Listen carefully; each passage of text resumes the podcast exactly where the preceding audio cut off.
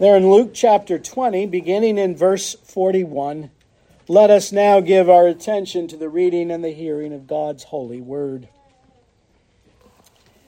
And Jesus said unto them, How say they that Christ is David's son? And David himself saith in the book of the Psalms, The Lord said unto my Lord, Sit thou on my right hand, till I make thine enemies thy footstool. David therefore calleth him Lord. How is he then his son?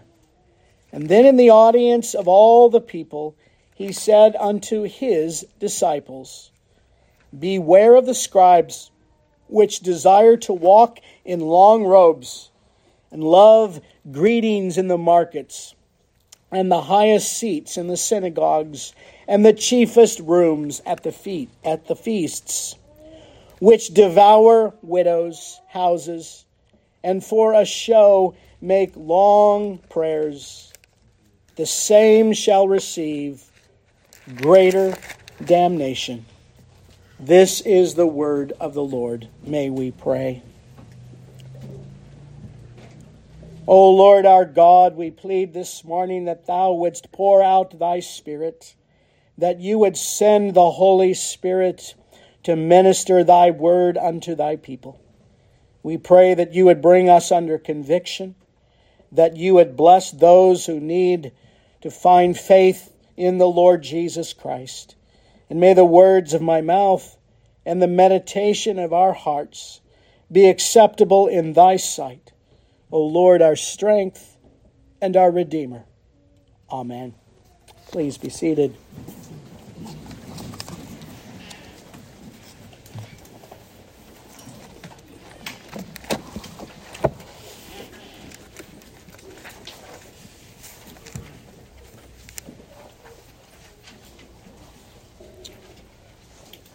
Every day in life, we are faced with questions. Questions related to family, to job, careers, all kinds of things in life. And those questions are posed to us daily. But oftentimes, questions are posed to us for more information. You go for a job interview, they ask you questions. When you're witnessing before someone, you are given questions that oftentimes need to be asked. As we come to our passage this morning, Jesus here, before these scribes and Pharisees, asks a question. There are questions that Jesus has often asked in the scriptures and the gospels. There are questions of intent, and we have seen that already. Questions where he asks people a question. He asks them to get to the heart of an issue. There in, in Luke chapter 5 and verse 22, there Luke reminds us, again, as we have seen already, when Jesus perceived their thoughts, he said unto them, Why reason ye in your hearts. And so Jesus asked those questions of the heart. He asked those questions to determine what the intent is. In Matthew chapter 9, verse 4, Jesus says, Why do you think evil in your hearts? He wanted them to examine their hearts and their life. And so Jesus asked questions, a very uh, appropriate way. That's the the uh, ancient Greek way of, of teaching and discipling is to ask questions. But there are questions also of identity that Jesus asks. Jesus asked, asked his disciples, Who do people say that I am? He was not curious about what other people thought about Jesus. And we should not be curious about what people think about Jesus as the culture itself defines him. But he wanted to help them to see who he truly was and what that had for their lives. And so we come to this passage this morning with this question of intent. Jesus has already answered questions, but now he comes to answer his opponents. But in answering them, he asks them a question. First of all, he asks them a provocative question.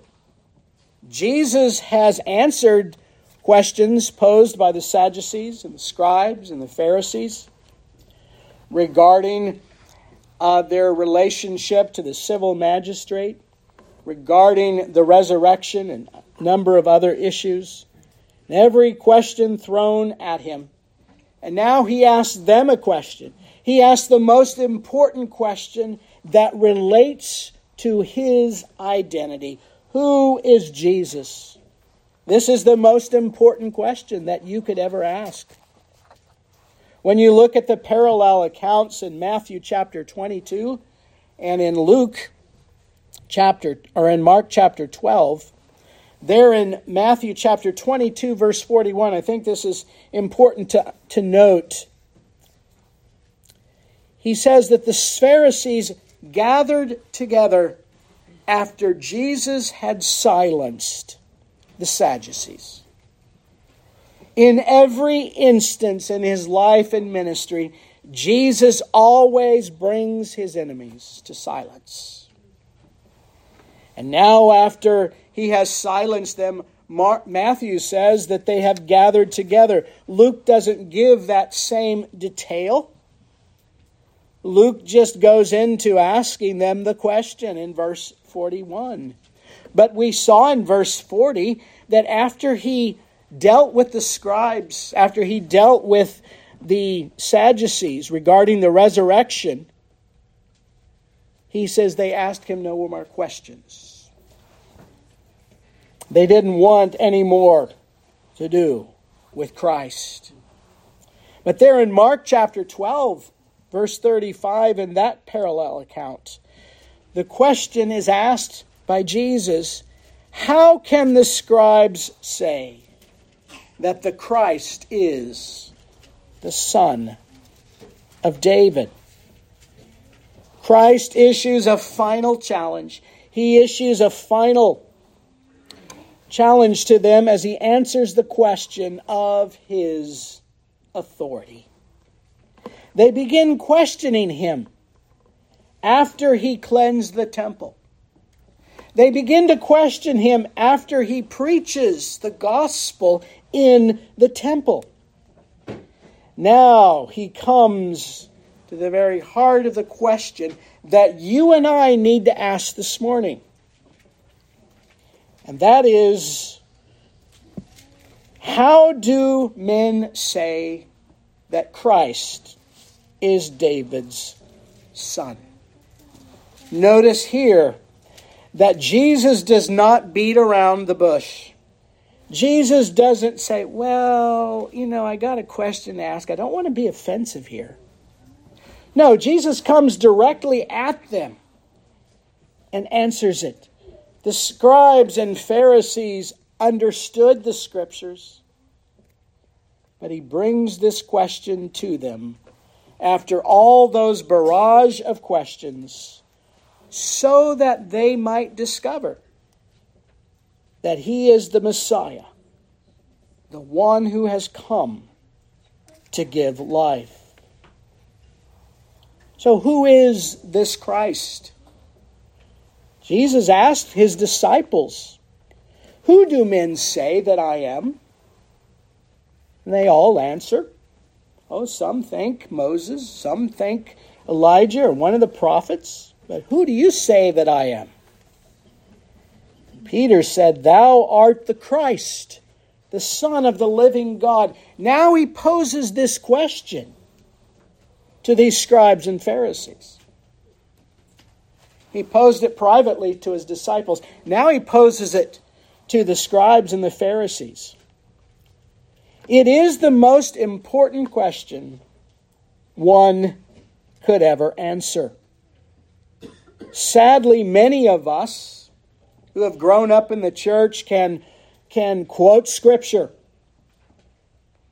Even the devil quoted Scripture when Jesus was in the wilderness.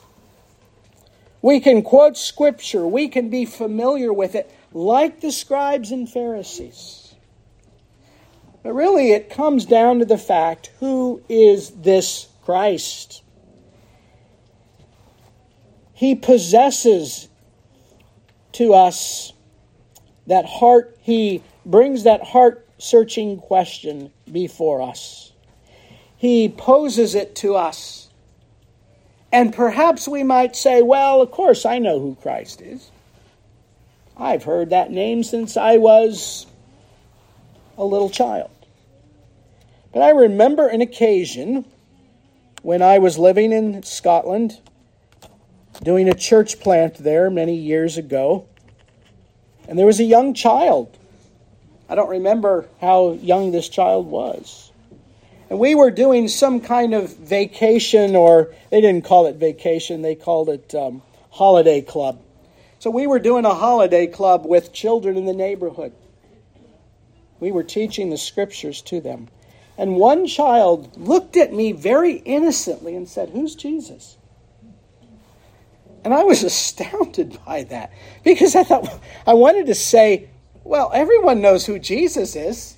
That's like asking me, Who's my brother? Or who's my sister? But as I thought of that more clearly, that child had not grown up with any instruction. And yet these scribes and Pharisees knew the scriptures, they knew the questions of which Jesus dealt with. But as Jesus poses this provocative question, the divine reality begins to come into play. They could not answer it. Jesus asked them there in verse 41 how did they say that Christ is David's son? Jesus wasn't looking for information. He wasn't just looking to stir up more contention. He was asking, Who is this Christ that is called David's son? They couldn't answer it. They couldn't answer it because their hearts were so filled with unbelief. They had the scales over their eyes that they could not see the truth. Funny, they were the Old Testament experts. They knew the law inward and outward. And they did not understand the question. Oh, how ignorant and blind men and women can be when it comes to the nature of Christ. You've heard all the ads, ad hominem, or ad nauseum he gets us. Anybody tell me what that means? The world clamors at this thought of a Christ who loves social justice, who loves to feed people, who loves to do what we expect him to do. But how ignorant and blind we are to this Christ revealed in Scripture that comes to set the captives free, that comes to release prisoners, that comes to bring the dead to life. That is the Christ we worship. And that is the divine reality that comes before us this morning. Jesus, in posing that question to them, tables are turned now. He's asking the question that question has two affirmations in it. First affirmation is that he is David's son and David's Lord. I draw your attention to Psalm 110 because Jesus quotes this to them. I think it's ironic that these experts of the Old Testament didn't know Psalm 110. But there in Psalm 110, and I don't think I've said this before, but when you see the title in the psalm, in the Hebrew scriptures, it's always included in the verse. It's not the title. Our English translations put that there. But there in Psalm 110, the Psalm of David, the Psalm written and authored by David, it says, The Lord said unto my Lord, Sit thou at my right hand until I make thy, thine enemies thy footstool. Here, Jesus takes them clearly to the most clear psalm in all of the Psalter regarding Christ. Scholars and skeptics argue over who this is that David speaks of. The Pharisees and scribes knew that David's son was the Messiah. That was no mystery to them. This must have been puzzling to them to answer a question that was so simple. And so as he comes there, he simply quotes verse 1 The Lord. And in the authorized translation, it accurately shows that it's in uppercase. The Lord, Adonai, said unto my Lord, small letters. My Lord is the Messiah, Jesus Christ. And so the Lord speaks to Christ, saying, Sit at my right hand until I have made every enemy thy footstool. The Lord shall send the rod of thy strength out of Zion.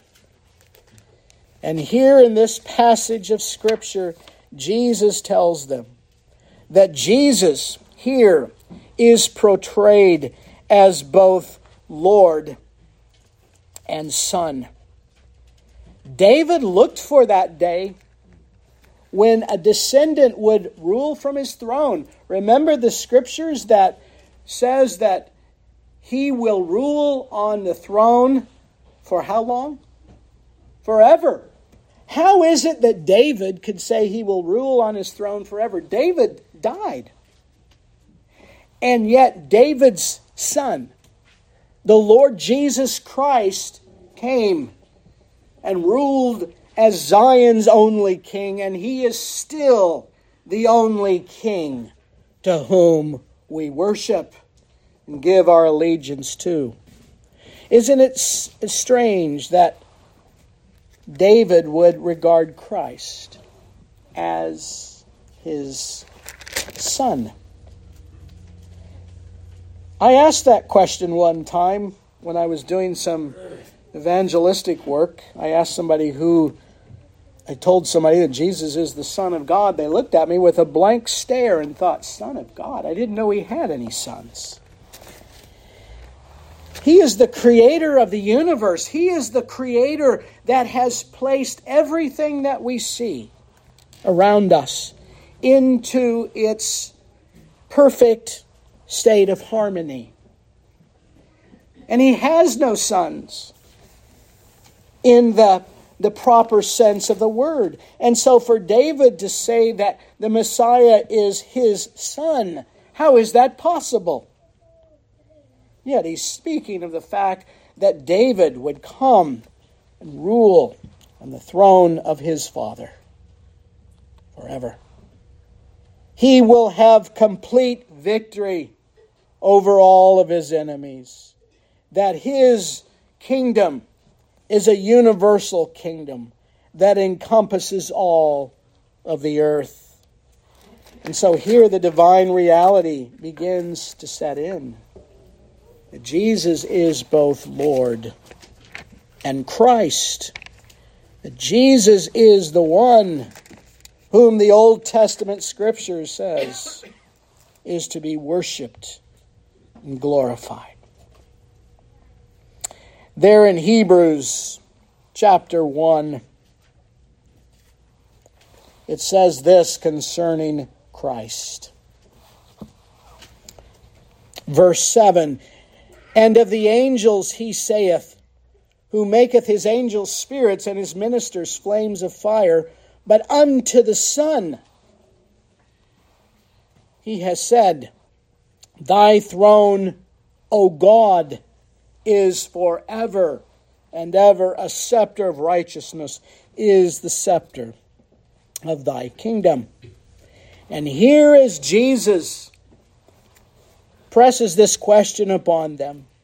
He has in mind those other passages of Scripture, of course, he doesn't allude to. Psalm 45, verses 6 and 7, Psalm 102, verse 25.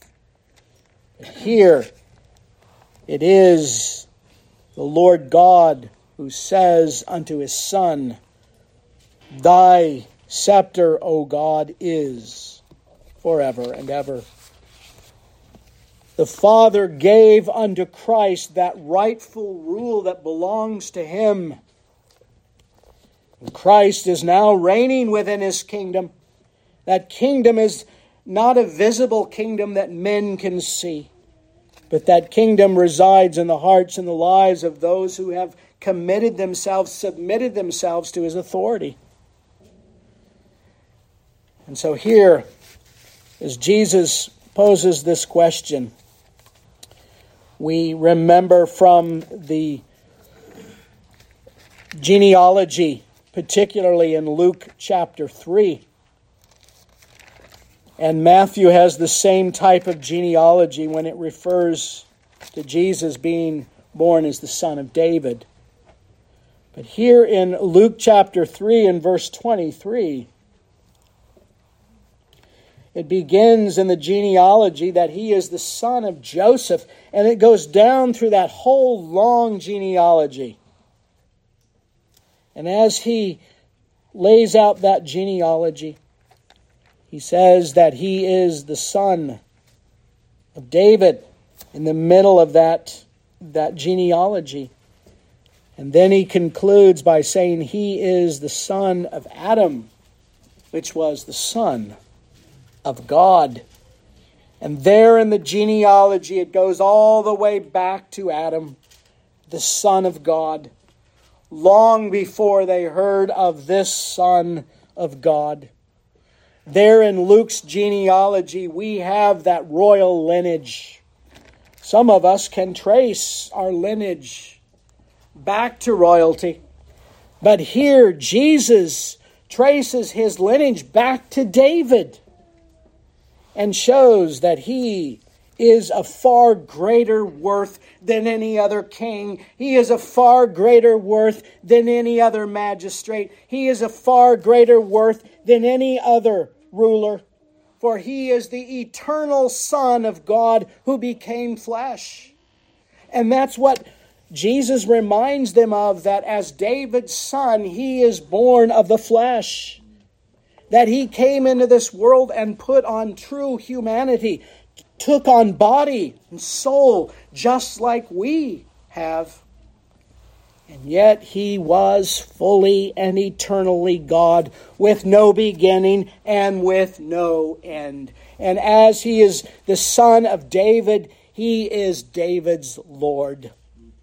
He is our Lord, for he is the Christ, the Son of the living God. And here the divine reality comes into play because there is no other question more important in all of life. And I pose that question to you this morning Who is this Christ? Is he your Lord? Have you submitted your life unto Him? To call Him your Lord doesn't mean that you just give acknowledgement of, oh, yes, Jesus Christ the Lord. That means that every area of your life submits to His rule. Your calling, your business, the things that you do every day calls into question whether he is your Lord.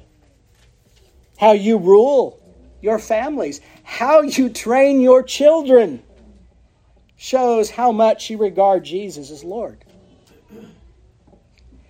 How much you relate to one another as brothers and sisters, how much we relate to even our enemies shows the depth of our understanding of who this Christ is.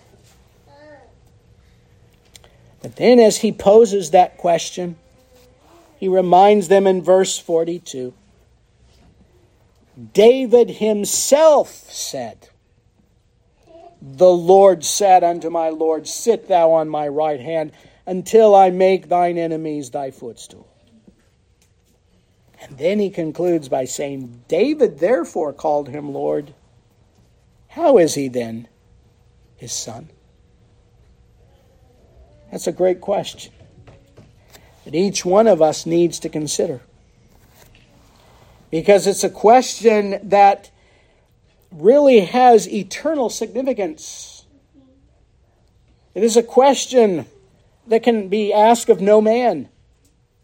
It is a question that asserts Jesus' own divine authority and calls men to repent and turn from their sins and to submit unto Him. That's really the whole context of what we're talking about. They question His authority when He came into that temple. Who do you think you are? Why do you do what you do? By what authority do you do this?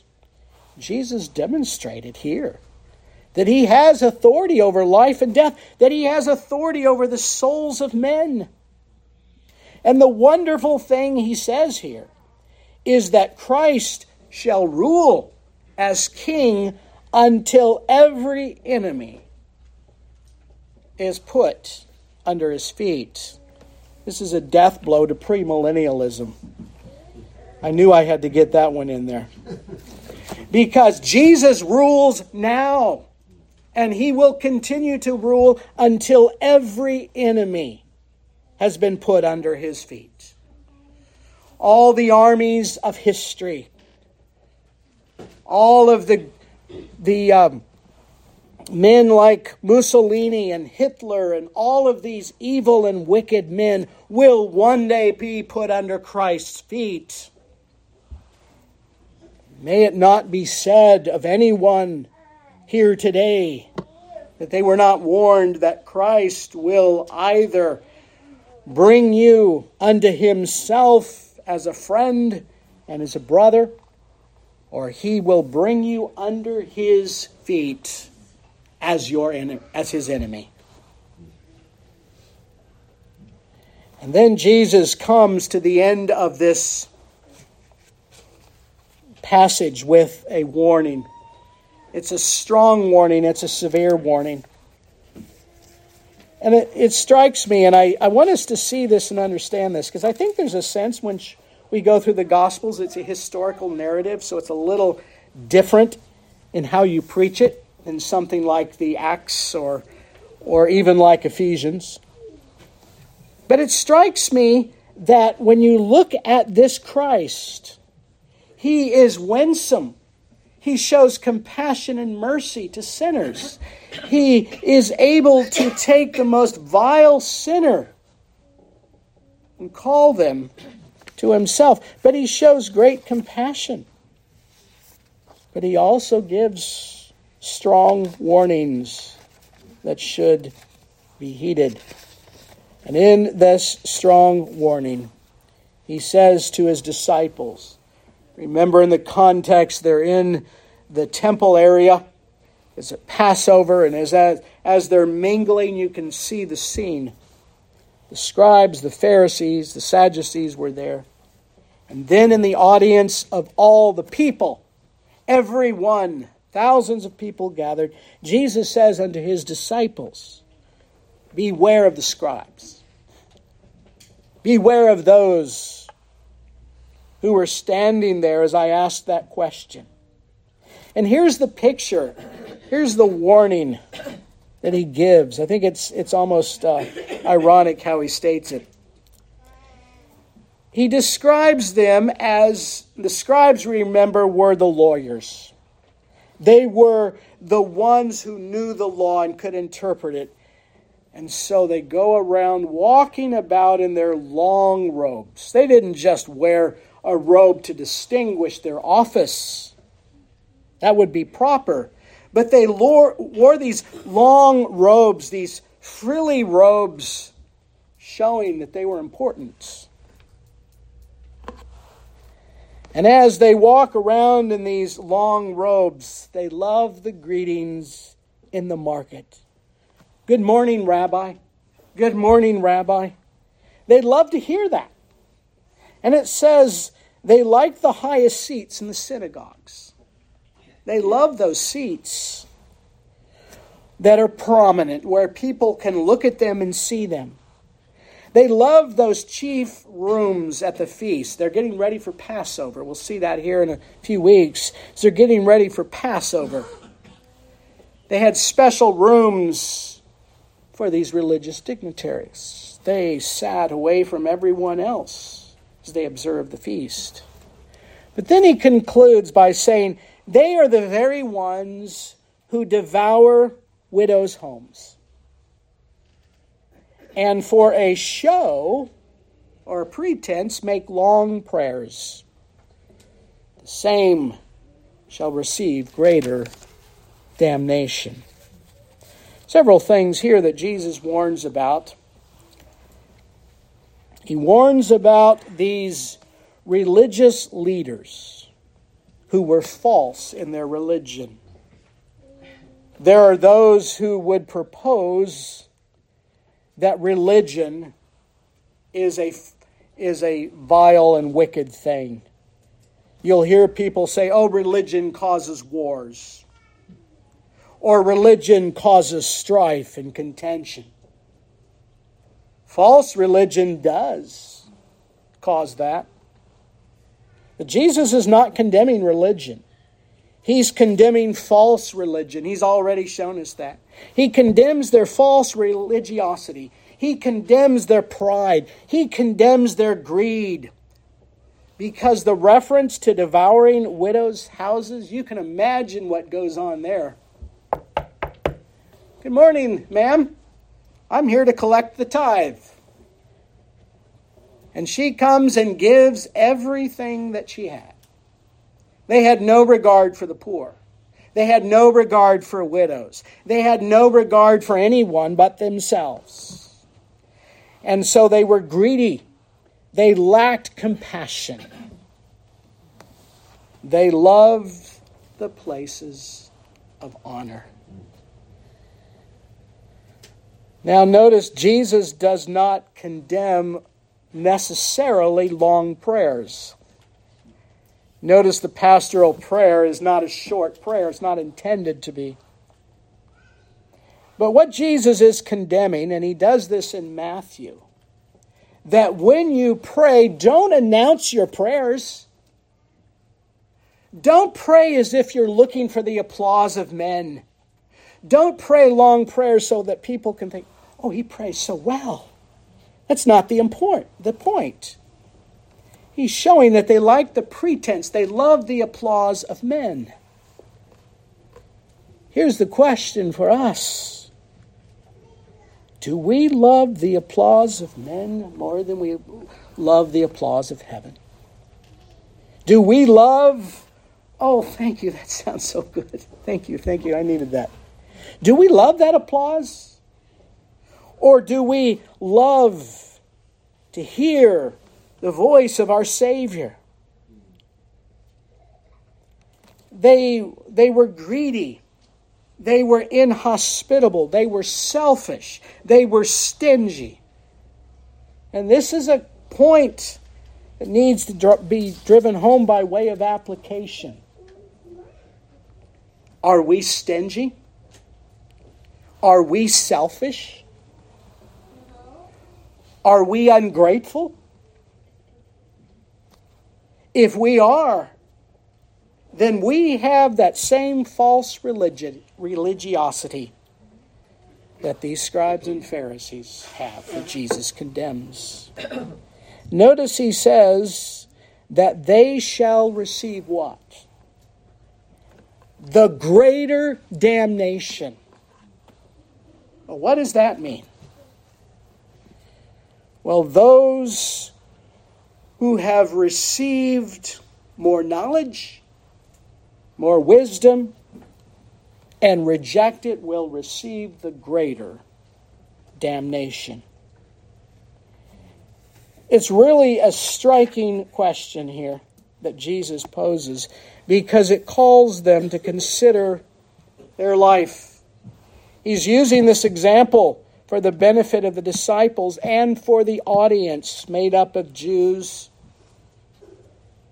But here he says they will receive the greater condemnation because they knew the scriptures. They knew what it was to follow and look for that Messiah.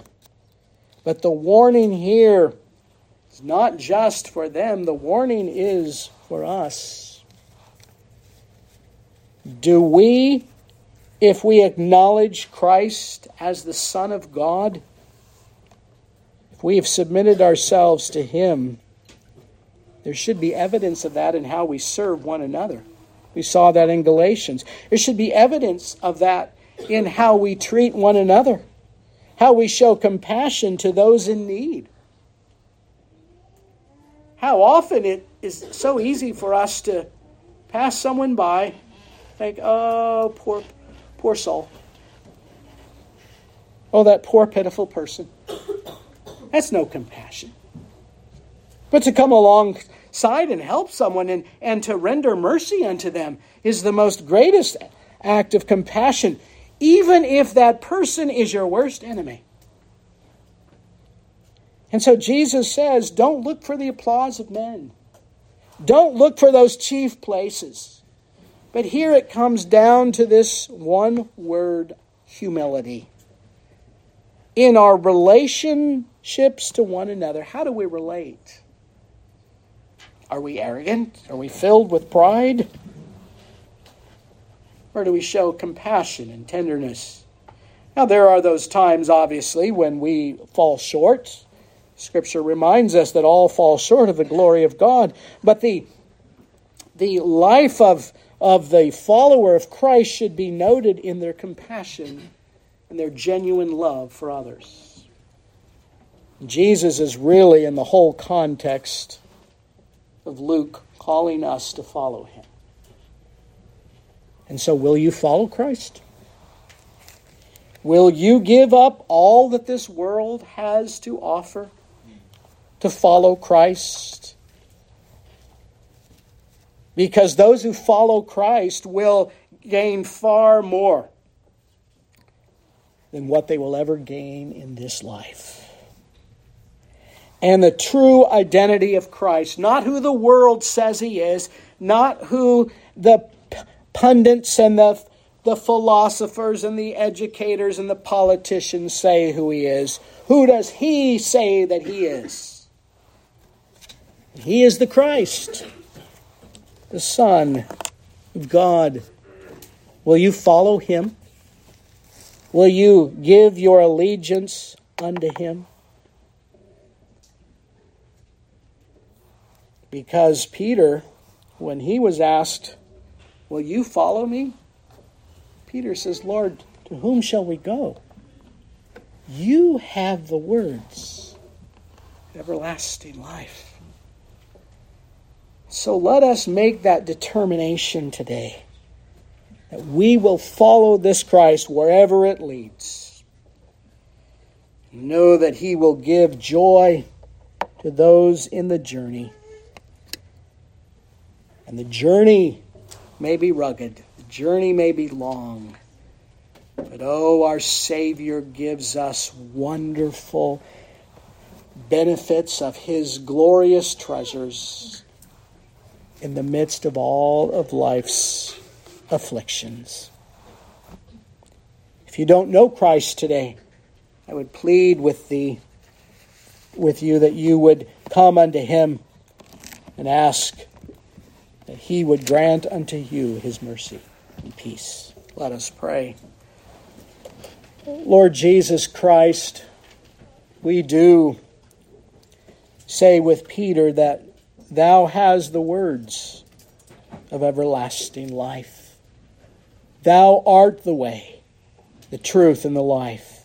Lord, we pray that you would impress upon our minds these words today, that you would impress upon our minds the truth of the Scriptures. We pray that we would go forth pondering that provocative question for each one of us. May we go forth with a determination to, to follow after that true religion, a religion that is not just outward, it shows in its heart, in its life application. Bless this word to the benefit of our souls, we ask in Jesus' name. Amen.